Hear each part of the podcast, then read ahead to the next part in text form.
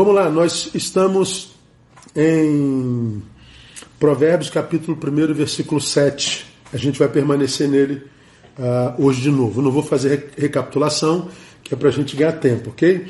O temor do Senhor é o princípio do conhecimento ou da sabedoria, mas os insensatos desprezam a sabedoria e a instrução. Então, segunda coisa que a gente pode aprender desse versículo uh, é que o temor do Senhor não te faz sábio. Ele te coloca no caminho da sabedoria. Então guarda isso no seu coração. Temer ao Senhor não me faz sábio. O temor do Senhor me coloca no caminho da sabedoria. Por isso que está escrito: o temor do Senhor é o princípio. Quem está no início ainda não terminou, ainda não chegou lá. Então a gente está no caminho da sabedoria. Então não confundam conversão com sapiência, com sabedoria. Ok? Com isso eu estou dizendo o seguinte: que sim, é possível e é dizer e, com, com, com certeza que eu posso ser um convertido uh, completamente ignorante. Ok? Então, é, ter aceito Jesus não me faz um sábio. Então eu posso, é, é, sim, é, é, ter nascido de novo, mas ser um, um, uma nova criatura ignorante, porque o temor do Senhor é só o princípio da sabedoria. Aí eu faria uma perguntazinha para você retórica.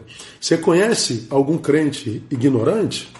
Você conhece algum crente que é absurdamente é, é, ignorante? Preciso perguntar tua resposta, né? Então, se a gente analisa Provérbios e a palavra como ela deve ser, a gente vai entender que toda vez que a gente lê a Bíblia, a gente lê a Bíblia para se enxergar. E por que, que é importante saber que minha conversão não faz de mim um sábio? Porque é, saber disso vai me livrar do que eu chamo de auto-engano, vai me livrar da soberba e vai me livrar, portanto, da autossabotagem vai me livrar do diabo que eu posso ser para mim mesmo. Vai me livrar daquele tal do si mesmo que Jesus manda que a gente negue no início da nossa conversão. Opa, entendeu minha palavra? Entendi, Jesus. Quer me seguir? Quero, Jesus. Então negue-se a si mesmo.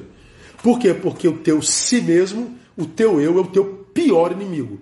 Ele te, te, te, te, te produz auto-engano ele é acometido por soberba e ele te auto-sabota.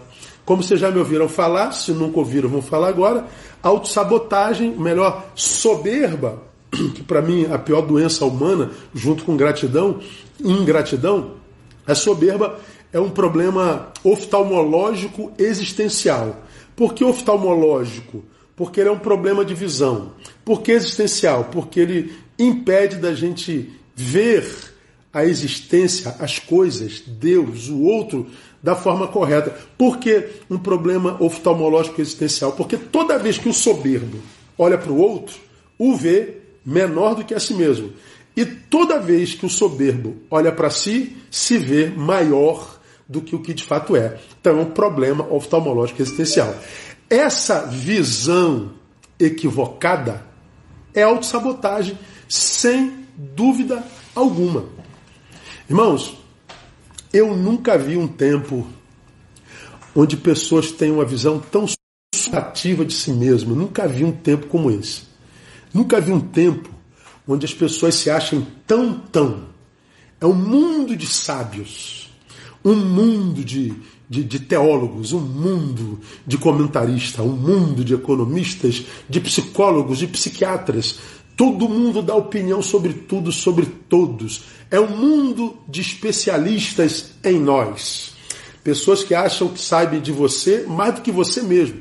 Pessoas que acham que sabem de mim mais do que eu mesmo. É um, é um mundo de sabedoria, na verdade. Um mundo de auto-engano. Um mundo de soberba. Um mundo de autossabotagem. E por que, que nós vivemos um tempo onde as pessoas se acham tão sábias? Por causa da produção na rede. Comenta sobre tudo, publica tudo, é, é, fala sobre tudo. Aí eu fiz uma postagem alguns dias atrás E eu achei interessante as respostas que eu vi é, sobre tal postagem. Eu postei lá assim: alta análise. Estou soltando as palavrinhas sobre olhar para si, alta análise. E eu botei assim: e se a nossa impossibilidade de acesso fosse não as ruas, mas as redes? Sem as redes sociais, o que seria você? Sua vida tem alguma relevância fora dela? Pois é. Aí 99% das respostas. Eu vivi sem rede muito tempo, porque as redes são aquilo, a rede é assado, a rede não sei o quê. Não foi a pergunta, a pergunta foi: você tem alguma relevância sem a rede? Se tirar a tua produção de rede, se tirar o teclado, se tirar o teu blá blá blá nas redes, desliga tudo. Olha para a tua vida pessoal, social, eclesiológica, familiar, tua vida pessoal, desliga tudo, tem relevância? Pois é, se todos nós nos analisássemos a partir da relevância na vida real, não na virtual, o nosso juízo sobre o outro e a nossa visão sobre a existência seria outra. Nós nos auto-enganaríamos menos, nós seríamos menos soberbos e nós seríamos menos é, praticantes de autossabotagens. É, essa visão que a gente tem de nós a partir da produção na rede é auto-engano, é autossabotagem, é uma mentira que a gente conta. Então, guardem isso no coração de vocês. Quando eu passo a temer ao Senhor, eu, como falei ontem, porque reconheci a sua grandeza, eu me enxergo. E quando eu me enxergo, na visão realística da existência, eu não me auto-engano, eu não sou tomado por uma visão superlativa de mim mesmo e uma visão aquém do outro. Eu vou ter uma visão correta da vida, porque eu fui posto no caminho da sabedoria. Porque no caminho da sabedoria eu sei que ainda não sou sábio.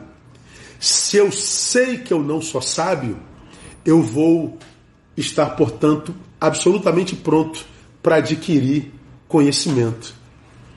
Qual é a desgraça maior dessa visão equivocada a respeito de si mesmo, se achar sábio, competente, inteligente, santo, só por causa da produção da rede?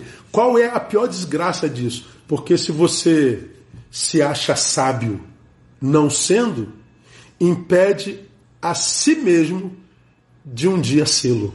Eu vou repetir, tá? Quem se acha sábio, não sendo, impede a si mesmo de um dia sê-lo.